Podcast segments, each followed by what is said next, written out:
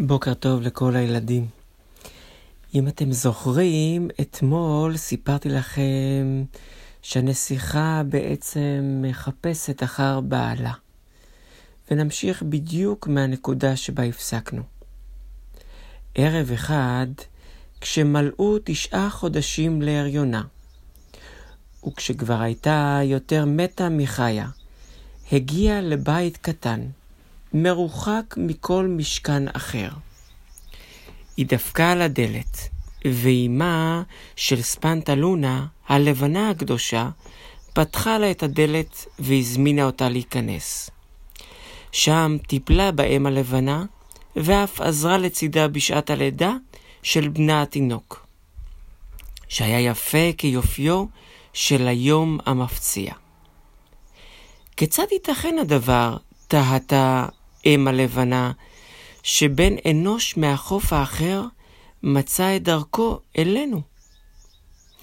אז סיפרה לה הנסיכה את סיפורה מתחילתו ועד עתה. ולבסוף שאלה אותה, האם אפשר שספנטה לונה תדע היכן למצוא, היכן תוכל למצוא את מקום מגוריו של בעלה? הרבה יודעת ספנטה לונה, הבטיחה לה אם הלבנה, אולם על אודות מקום הימצאו של בעלך לא תדע דבר. עלייך ללכת לביתו של אדון השמש, סנטו סורי, המתגורר בקצה המזרח. אולי הוא יוכל לעזור לך. לפני שנפרדה אם הלבנה לשלום מהנציחה, היא נתנה לה תרנגולת צלויה לאכול, והזהירה אותה לבל תשליך אף אחת מהעצמות. יום יבוא ותהי אסירת תודה, אף על הקטנה שבהן, הקטנה מתוך העצמות, אמרה לה. כשעיניה שטופות דמעות, הודתה הנסיכה לאם הלבנה על כל מה שעשתה למענה. וכבר עמדה לנעול את נעלי הברזל שלה, כשלפתע הבחינה שהן כבר הפכו בלויות ומלאות חורים. היא נעלה אם כן את הזוג השני, צררה את העצמות בפיסת בד, נטלה את תינוקה בזרועה, וכשמקל ההליכה מפלדה בידה השנייה, יצאה שוב לדרכה. הנסיכה צעדה עוד ועוד, עד שהגיעה לראשיתו של מדבר חול בוהק ומסנוור באור השמש. לרגע היססה, אולם לאחר מכן העזה ופסעה על גבי החול הלוהט.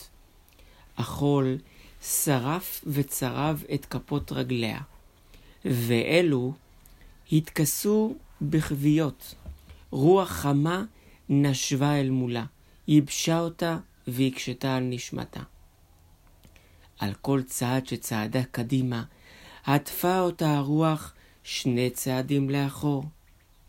אולם היא לא ויתרה, והמשיכה הלאה בדרכה.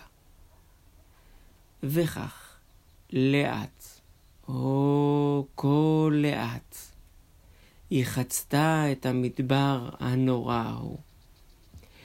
בצידו השני של המדבר התרוממה שרשרת הרים נישאים, שמהם בלטו והזדקרו כלפי מעלה שיאים מחודדים. היה עליה לטפס מסלע לסלע. ולקפוץ מצוק לצוק. בכל פעם שמדרון ההר נעשה מתון יותר, היא התיישבה לנוח לרגע. נשמתה שבה והתייצבה, והיא הביטה סביבה אל הנוף עוצר הנשימה. היא חשה שהנה היא נוגעת בכפות רגליו של אלוהים, ותפילת הודיה נישאה מליבה. אולם בכל פעם שקמה ממנוחתה ושבה ללכת, חזרו עד מהרה המדרונות ונעשו תלולים, והיא מצאה עצמה מטפסת גבוה יותר ויותר.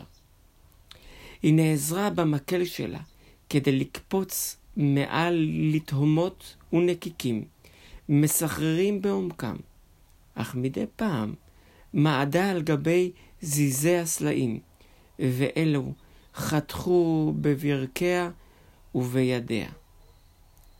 לבסוף, מדממת ומותשת, הגיעה לפסקת ההר הגבוה ביותר, ומצאה עצמה עומדת בשעריו של ארמון זוהר.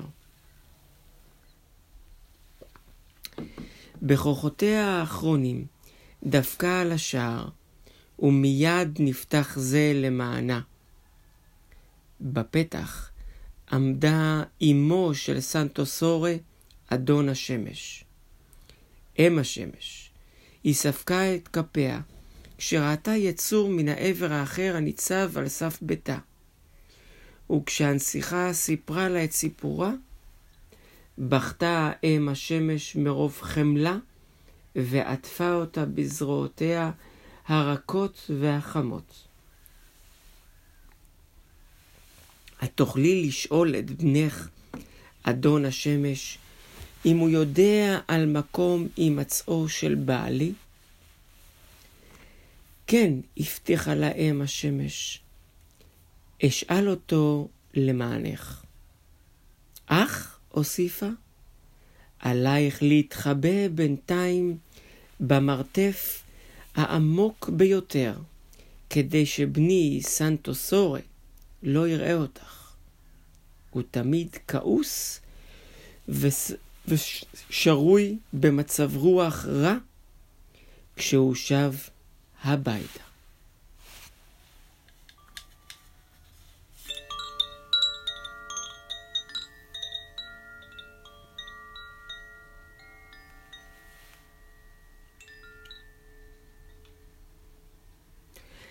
מאחל, לכ... מאחל לכם היום, ילדים, יום טוב. עטוף בציורים, עבודות רקמה, וגם בשירים בערבית, שאשלח לכם מאוחר יותר ביום זה.